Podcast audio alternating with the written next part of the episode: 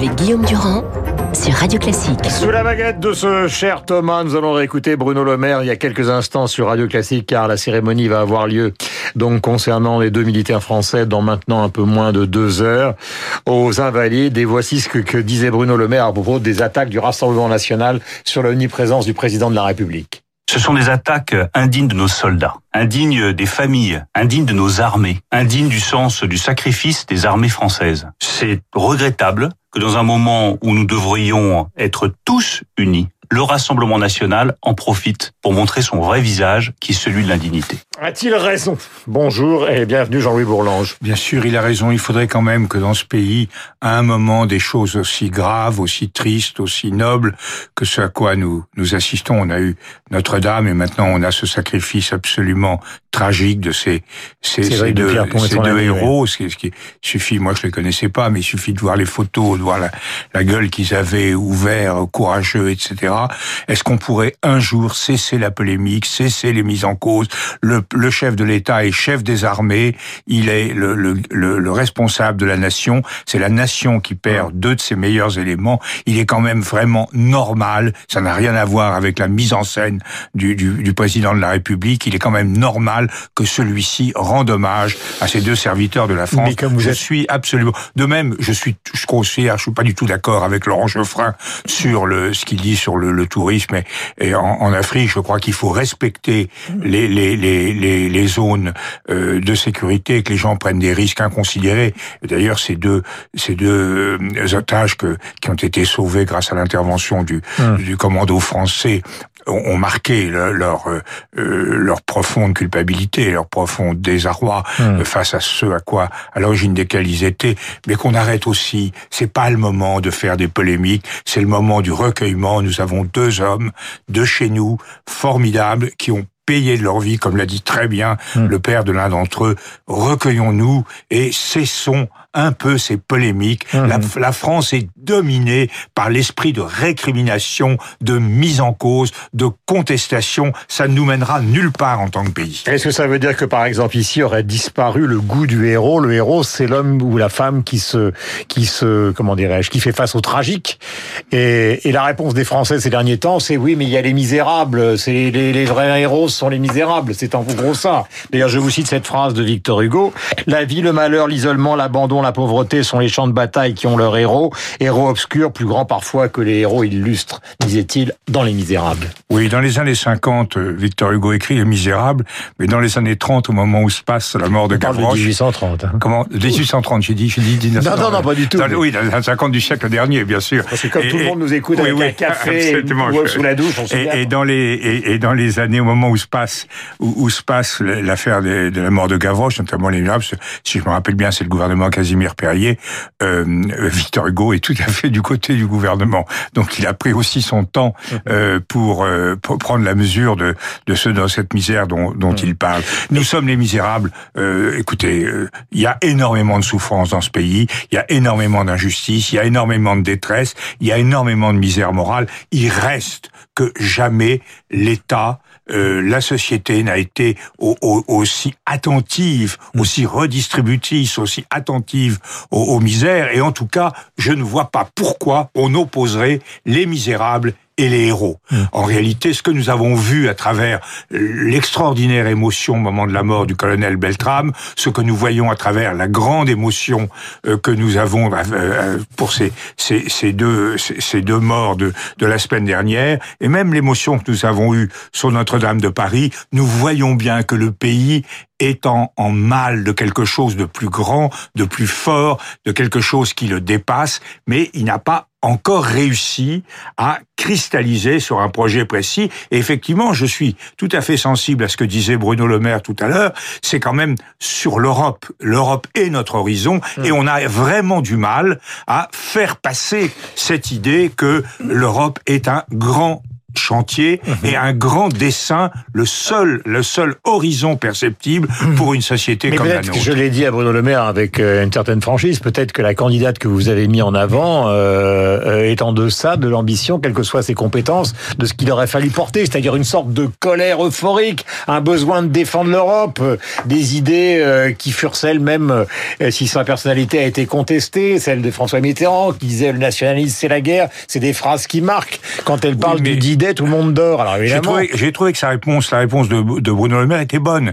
Il dit on a, on a toujours envoyé à Bruxelles des gens qui n'étaient pas compétents, qui ne connaissaient rien à l'Europe, qui se fichaient des dossiers européens, qui faisaient trois petits tours et puis revenaient sur la scène nationale, des députés qui repartaient. Là, on a quelqu'un et, et, plein de gens dans cette liste, notre votre confrère euh, Guetta, plein d'autres, etc., euh, qui vont se dévouer complètement à l'Europe. Ce qu'on n'arrive pas à expliquer, euh, parce qu'on ne le fait pas en réalité, puis les journalistes s'y intéressent pas non plus beaucoup, c'est ce qu'est une élection européenne. L'élection européenne, c'est pas d'élire un, chef. Madame Loiseau sera un député, comme l'a dit Bruno Le Maire, ce sera un excellent député, mais un député parmi d'autres. Elle participera à la constitution d'une nouvelle majorité au Parlement européen, une majorité qui devra se mettre d'accord avec d'autres avec euh, la droite modérée, avec des centres, avec des écologistes, avec des sociodémocrates modérés. C'est très intéressant que le Premier ministre portugais ait, apporté son concours, son soutien à, la liste, soutien mm. moral, puisqu'il est au Portugal.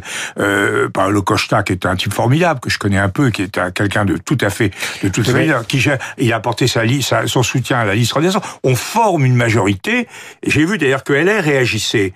Euh, mon, mon, mon collègue collègue Dumont, qui est très vif, très intelligent, très vif, mais un peu trop emporté, a dit ah c'est honteux, ils veulent s'allier aux socialistes, etc. Ce qu'il ne comprend pas, Dumont, c'est que si on ne fait pas cette majorité, au Parlement européen qu'on va faire avec les modérés, les centristes, les écologistes modérés, ils sont pas tous en Europe aussi schizo que les nôtres, hein, les, les, les, les, les, les écologistes et euh, mmh. les sociodémocrates modérés, c'est la seule majorité de construction. Alors l'autre majorité, c'est une majorité de défaisance mmh. entre la droite et tous les populistes qui sont nombreux, en Autriche, en, Hongrie. Regardez le succès phénoménal en quelques jours de Nigel Farage, l'ancien de l'UKIP, qui vient de faire un parti pro-Brexit en Grande-Bretagne il, a il est en train de pulvériser dans les sondages. En quoi En, en 15 jours, il est en train de pulvériser les conservateurs et les travaillistes. C'est normal. Les, les, les, ah, les, mais les, les, Anglais, en les Britanniques en ont je comprends. Ils ont voté et on, on, et, et on, leur dit qu'ils ont tort. Et, vous connaissez les Britanniques, ils sont entêtés. ils disent on a, on, on a voté qu'on tienne compte de notre vote. Je vous supprime votre croissance si vous ne répondez pas à cette question. Être français, c'est un État est-ce que être européen, c'est un État ou c'est une idéologie? Car au fond, c'est ça que reprochent tous les eurosceptiques. Ils disent être européen, Zemmour qui va venir jeudi ou les autres, c'est une construction idéologique qui ne tient compte de rien et certainement pas de l'histoire. Pas du tout. Ça, alors là, je, si, y a une chose, vous arrache vous m'arrachez, il y a mon croissant et puis mon pain au chocolat. Vous avez deux choses. Vous êtes généreux, Radio Classique, avec vos invités. Mais euh, la, la, chose, la chose est simple. Nous avons, nous avons construit un projet politique sur les décombres sur les décombres de, des, nationalistes de l'entre-deux-guerres qui avaient l'entre-deux-guerres c'était l'autarcie, le protectionnisme, c'était le refus de la démocratie et c'était le nationalisme. On a exorcisé tout ça. On a construit une société sur des principes extrêmement solides et positifs. La démocratie libérale, la sécurité collective, une économie ouverte et régulée et solidaire et ça c'est attaqué aujourd'hui et c'est vous avez tout à fait raison Guillaume Durand, c'est attaqué par des masses importantes de citoyens dans toute l'Europe. Et, c'est là où et c'est pour ça qu'il y a un vrai enjeu. Il faut se défendre, il faut défendre des valeurs sur lesquelles nous avons construit une société, construit une prospérité, hum. construit une solidarité sociale. Euh, nous changeons de sujet, nous allons écouter un peu de Sinatra, car vous adorez Sinatra, le voici dans Fly Me to the Moon, et nous allons revenir à la stature du héros. Écoutons Sinatra. Fly me to the moon, let me play among the stars, and let me see what spring is like on a Jupiter and Mars. In other words, hold my hand Et là, on imagine sous la baguette magique de Thomas, donc euh, le jeune Jean-Louis Bourlange enlaçant une jeune femme en préparant Léna, en écoutant euh, donc Sinatra. Vous savez que la stature du héros, Sinatra, c'est le moins qu'on puisse dire, artiste exceptionnel, mais personnage contestable. Et là, vous avez la grande polémique qui vient des États-Unis concernant Delon, enfin la grande polémique, la petite polémique. 15 000 personnes sont contre cette palme. Delon, vous l'avez adoré dans Plein Soleil, adoré dans Le Guépard. Alors, est-ce qu'on doit aujourd'hui transformer tous les artistes en personnages moraux non, je crois qu'on fait pas de l'art avec des bons sentiments. On fait pas de la littérature avec des bons sentiments, disait Gide. On fait pas de l'art forcément avec des bons sentiments. Delon, on connaît sa personnalité. C'est un, d'abord, c'est un gamin des rues qui s'est construit tout seul, euh, dans des conditions euh, assez exceptionnelles. Passant par la guerre, l'Indochine. Hein. Oui, oui. Enfin, il a, il a vraiment eu un, un, un parcours étonnant. Euh, je crois qu'il faut, il, il, il, mérite vraiment l'hommage qui lui est dû. Et euh, je crois que vous l'avez cité tout à l'heure. Vous avez tout à l'heure, je vous ai, moi, je vous remercie d'avoir passé euh, euh, Strangers in the Night et My Way. Et vous parlez de jeune femme que j'enlaçais. C'était pas ça, mais c'était quand même le, le, chanteur préféré de ma femme et de moi. Ma femme m'a quitté, comme vous n'avez pas, elle est morte, comme vous savez. Et donc, c'est toujours avec une extrême émotion.